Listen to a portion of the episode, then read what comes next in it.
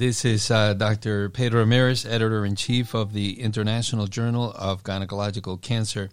And today I have the great pleasure and honor of speaking with Dr. Elvio Silva, who is a professor in the Department of Pathology at the University of Texas MD Anderson Cancer Center. Welcome, Elvio.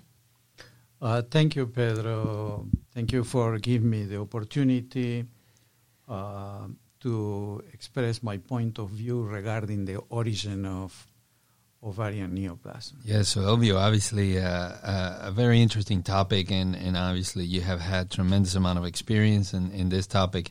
And one of the things that I wanted to start was first – um, I, want, I wanted to hear your opinions regarding some of the proposed theories over the years uh, on the origin of ovarian cancers, and and certainly there has been a discussion about the ovulation theory and and radiation therapy, uh, even alcohol and smoking, and of course, finally, uh, talcum powder. So, wanted to see what your thoughts were regarding uh, these uh, etiologic uh, factors.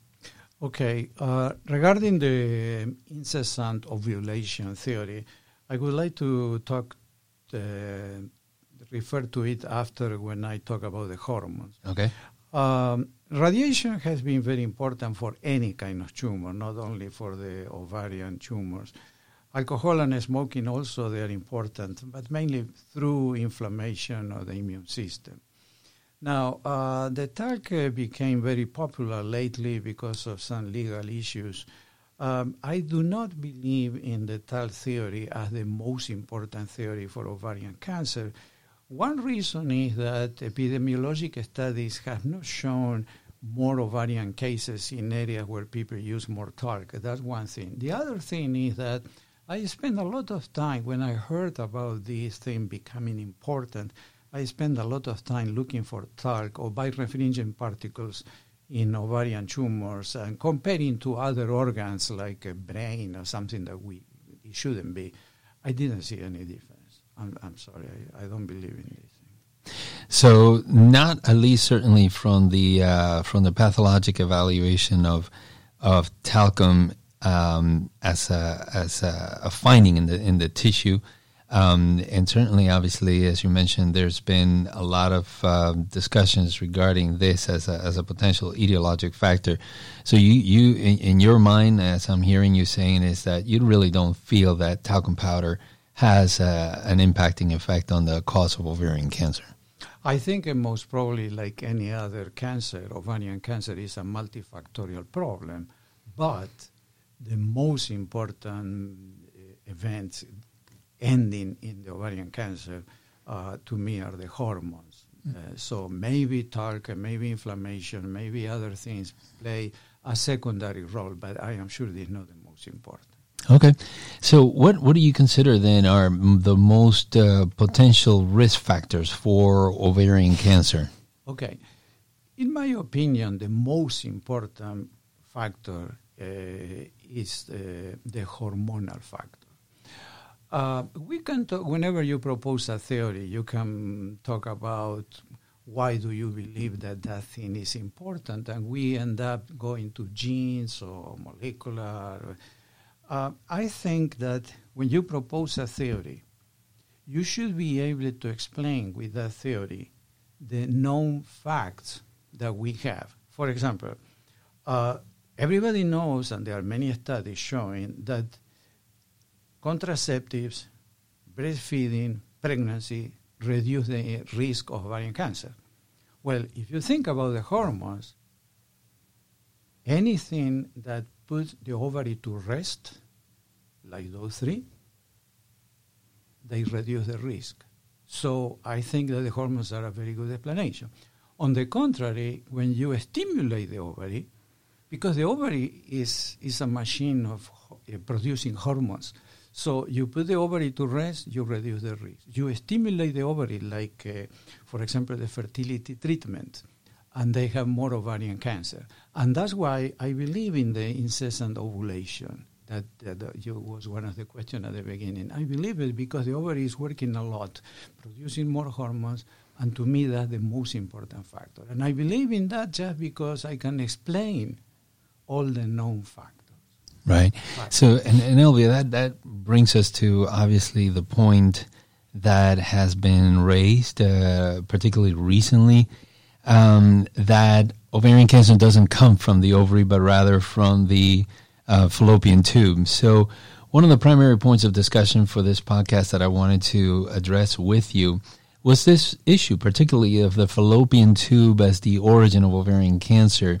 Um, historically, how did this come about? How did this develop? And also, I'm particularly interested in how this evolved regarding BRCA mutations. Yeah.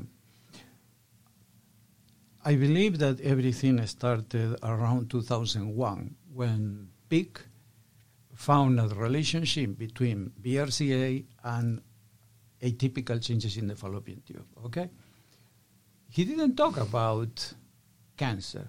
It was just the atypical change in the fallopian tube. Well, from there, Chris Crum very nice person, good pathology, but sometimes, I don't know, he woke up from an unusual dream or something, and he said that, oh, I know, ovarian cancer is coming from here. And from there, the cells become malignant and they go to the ovary. But there was a minor problem. Most of the ovarian tumors don't have tumor on the surface. The tumor is inside the ovary. So how do you put it together?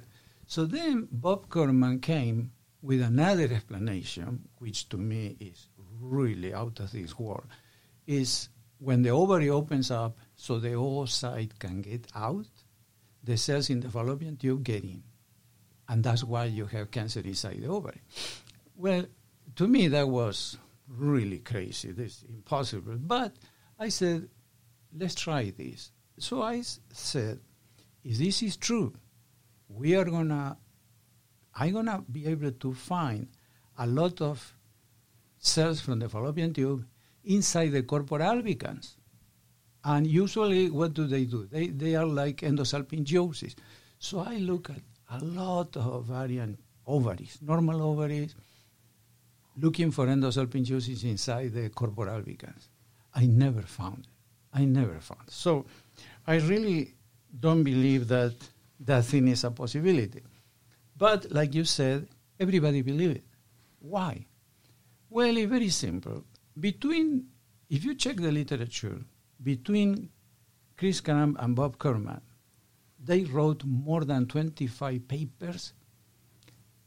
The first author was different, but it was always their group. And they wrote papers in pathology, gynecology, oncology, surgery, research, whatever.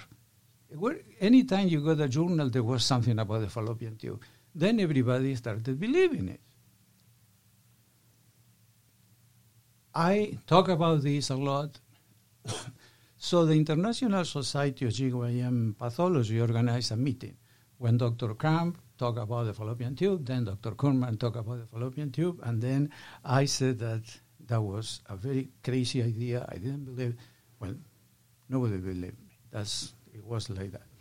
Then I wrote a paper, and um, the paper was rejected by gynecologic oncology and was rejected by the American Journal of Surgical Pathology.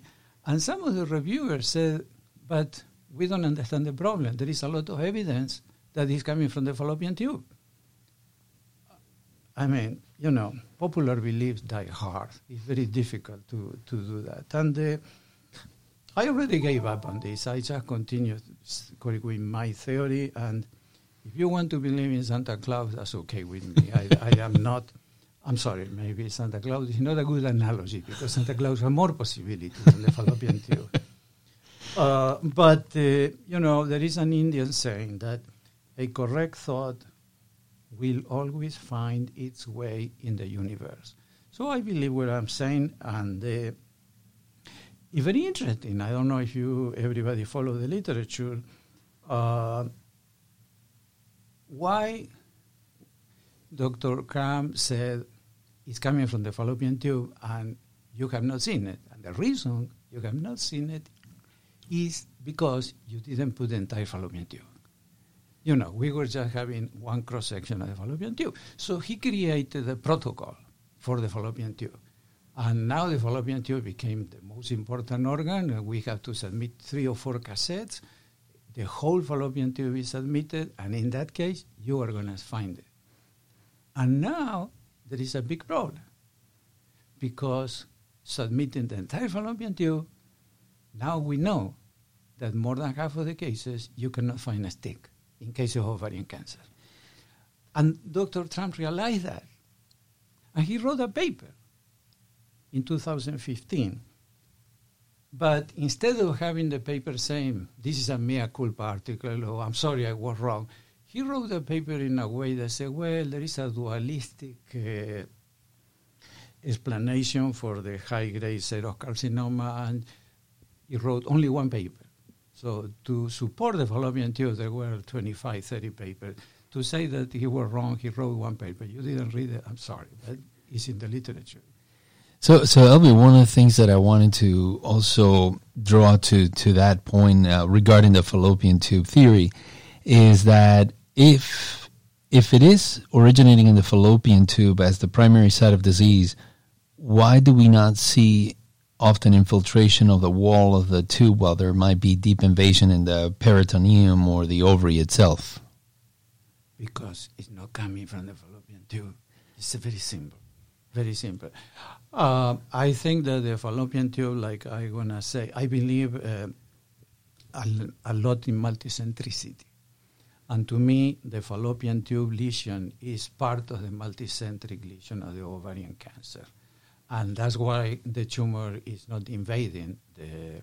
I talked to Dr. Crum about this, and I said, How can you explain that does not infiltrate the wall of the fallopian tube, and then it goes to the peritoneum and infiltrates everywhere? And he said, Well, maybe there is a resistance in the fallopian tube wall to infiltration. And I said, well, when the patients are pregnant and have an ectopic pregnancy, there is no resistance. And his answer was, maybe pregnancy is worse than cancer. Uh.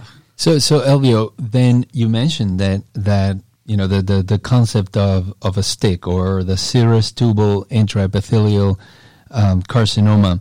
Um, what is the significance of a STIC? Um, uh, what do we learn about it, and uh, w- how does this play a role in the genesis of ovarian cancer, if it does at all? I think it, it does not play a role in the genesis. I think it's part of the ovarian cancer disease, as the same thing that you see in the peritoneum of the pelvis and the peritoneum of the abdomen is in the fallopian tube epithelium. The problem is that because it's in the epithelium, you have the idea that that is an in situ lesion, which is completely wrong. And there are already papers showing that gastric cancer or pancreatic cancer can have metastasis in the uh, part of the epithelium of the fallopian tube. But, you know, popular beliefs die very hard. I mean, people doesn't want to change. So now let me ask you. Obviously, you're you're not in agreement with this concept of the fallopian tube as uh, as an origin. Um, as an expert pathologist, with your uh, with obviously your your experience, what is your impression then of how ovarian cancer uh, develops, and what are the steps as it pertains to the development of this disease? Particularly looking at things like uh, stem cells from the coelomic um, mesenchyme uh, stromal epithelial interaction. What's the role of steroid hormones in this development, and, and also what's even the role of endometriosis or uh, endosalpingiosis? Yeah. Okay. Well, in 2012, I wrote a paper. Uh, finally, been published, um, and I also sent a letter to the editor to the International Journal of Gynecological Cancer. So, and the I propose a theory that I call it fere ex nihilo, uh, which means almost out of nothing. Because, in my opinion, the cells appear in the stroma, uh, in the parenchyma of the ovary, from nowhere. That is how endosalpingiosis starts and endosalpingiosis is related to the low-grade lesions. And in the high-grade lesions, the malignant cells start the same way, like endosalpingiosis, they appear in the stroma of the ovary and they start growing. Why do they start there? I think it's because of hormonal changes that are stimulating the growth of these cells through the mesenchymal epithelial interaction. Um, what is the role of the genes? I'm not sure. Of course, they have to be important. Some people might have a predisposition to this, but to me, the hormones are very important. And the reason why you don't give estrogens to a patient menopause in menopause, you don't give estrogens alone because they are going to end up with endometrial cancer. Well, obviously, hormones are very important and they can stimulate the cells. And I think that is what happens in the ovary. To me, uh, now, um, I think that whatever, like I said at the beginning, when you propose a theory, you should be able to explain the facts. In my opinion, a theory of ovarian cancer should be a uni- uniform theory for most of the tumors. So we should be able to explain endometrioid carcinoma, serous carcinoma, low grade, high grade, mucinous.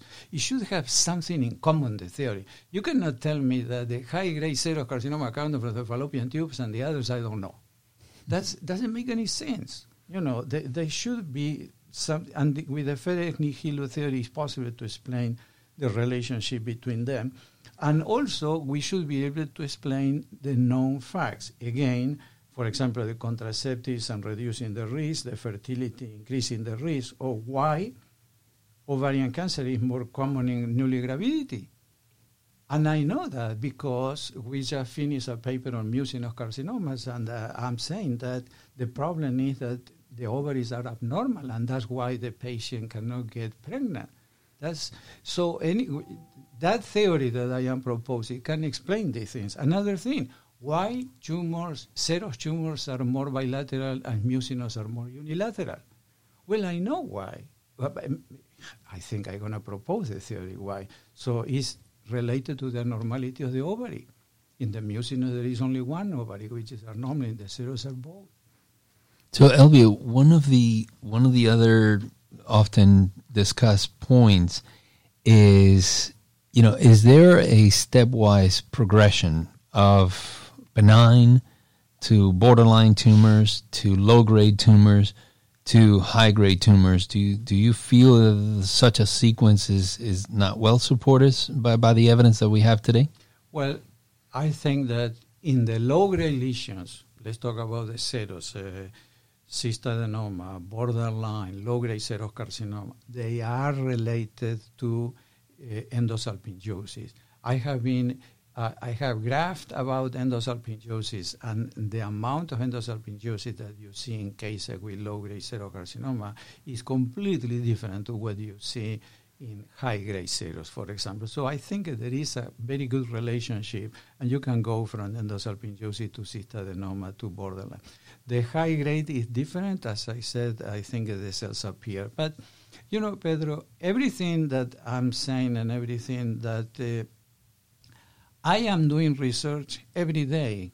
When I look at the cases, I think that research is real. I'm, I'm not doing the research in the lab. I'm doing the, so I look at the case and I say, well, how can I explain this? And if I don't have an explanation, I try to find an explanation. And when I find an explanation, it has to make sense with all the facts that we know. So that is how I have been doing my research in ovarian cancer. And when I thought, for example, why implants of serous tumors are more invasive during pregnancy? Well, you have a lot of hormones during pregnancy. Hmm. Why the papillary tumor of the fallopian tube, which is similar to the uh, serous borderline, uh, occur? Well, that occur in pregnant patients. So there is a relationship with the hormone. When I realized that, I said, if this is true, I'm going to be able to induce ovarian tumors in animals just with hormones. And I started working with a guinea pig because the guinea pig rarely have ovarian tumors. And I, in 10 months, I induced ovarian tumors. And you know what? The tumors induced by the testosterone were different than the one for the estrogen and the DES. So I really believe. So currently we are doing studies on mass spectrometry measuring hormones, and I think that's going to be a very good proof of uh, the hormones stimulate the stem cells and the stem cells start proliferating and you have to believe in multicentricity. Many people don't believe in multicentricity. They say, no, no, no, this is a ovarian tumor with metastasis. But you know what? Everybody, everybody in the GYN onc community believe in multicentricity. You know when? When you have a bilateral ovarian tumor. You call it stage 1B. Why 1? Why don't you say 2? So it's not a metastasis. That's why you don't say two. So it's not a metastasis. It's a multicentric. So you cannot get it both ways. So you are believe everybody believes in multicentricity without saying. Absolutely no, and uh, and you know certainly there are a, a, number, as you mentioned, a number of potential hypotheses and and etiologies uh, for for the origin of the disease, and uh, and it's encouraging to hear, obviously, that there is a significant amount of work being done on the theory with regards to estrogen and, and how hormones may impact the uh, the uh, origin of uh, of the ovarian cancer. Now, one of the other things also in in bringing it back to sort of like the daily practice and the daily routine, um, you know, as you know, uh, it's become now standard that uh, patients that are undergoing pelvic surgery often are recommended to have a routine salpingectomy to prevent ovarian cancer. Um, and of course, obviously, I, I, this takes us back to the theory of potentially the fallopian tube being the, the, the origin of the disease. Um, what are your thoughts on this practice, and uh, is, is this based on, on solid evidence? Well, Pedro, I already told you that I don't believe that it's coming from the fallopian tube. So, and I explained why we are doing the salpingectomy. But let me tell you two things.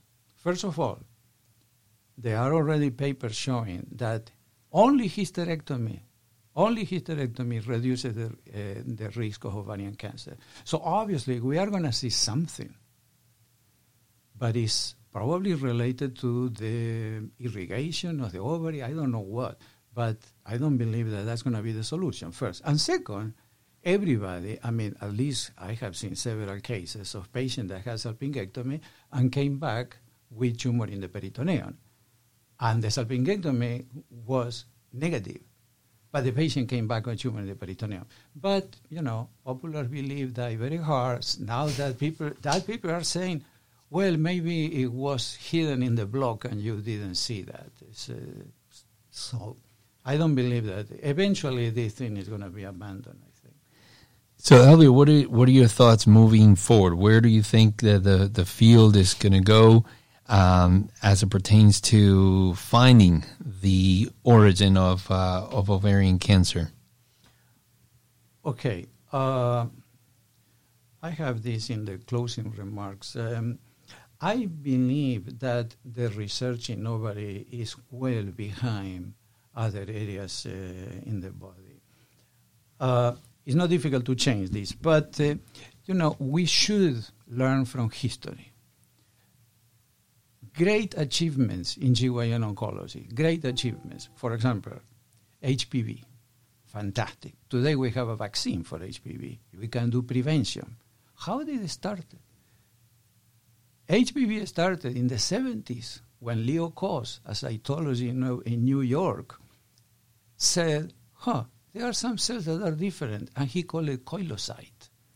We didn't know anything about this. Everybody started looking, and he was correct. So the, from the koilocyte came the study of the virus, and from the virus came, and then zur Hausen discovered the different types. It was the Nobel Prize and the vaccine. But everything started with few cells that were different. Another thing that is in, important in GYN, for example, papillary carcinoma of the endometrium, it was described in the 80s by the Stanford group. And they said, hey, this tumor is papillary, is different than the regular adenocarcinoma. And then the clinician said, hey, this is a very bad tumor.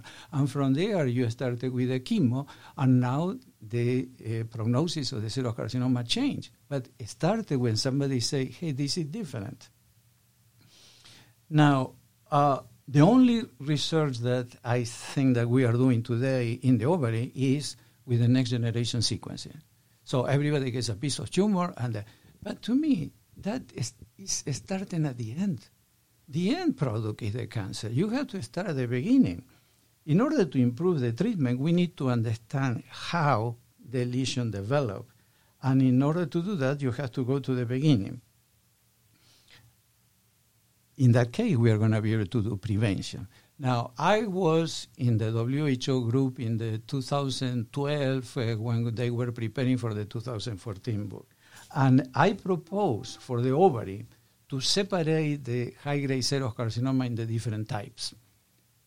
And Undifferentiated, TCC, transition cell carcinoma, microcystic, uh, intracystic, diffuse invasion, because when you look at it with microscope, the tumors are different. Uh, the motion again, I lost again, and the, the motion that prevailed was no, that's going to confuse everybody. We have to get uniformity. So anything that is high grade P53 positive is going to be called serocarcinoma. I think that that is crazy because the tumors are saying, hey, we are different. And we are saying, no, you're not different. No, they are all serocarcinoma. And, you know, in the 70s, in the 80s, serocarcinoma was papillary serous carcinoma. But some tumors are solid. You cannot call a solid tumor papillary. So what did they do? They dropped the papillary. Today, we don't have papillary serocarcinoma. We have serocarcinoma. And in the 70s, we had serocarcinoma from the fallopian tube, from the ovary, and from the peritoneum. Hmm. Today, we have, they said, no, no, no, we are not sure. So let's call it pelvic. So we have serocarcinoma from the pelvic, only one tumor from only one area, and that's it. That to me is the problem with the research. I think that we need to separate the different tumors. And again, look at history. The most advanced area of medicine, in my opinion, is hemato- hematopathology, hematology. In the 70s, we have two lymphomas, large cell and small cell. That's it. Then they came the T cell, the B cell, and blah, blah. Today, we have 20 different T cell lymphomas and 45 different B cell lymphomas. Each one has different flow cytometry, different genes, uh, different prognosis. That is how we advance. Same thing with the kidney, renal tumor. There was only one, renal cell carcinoma. Today we have 19 different types of renal cell carcinoma.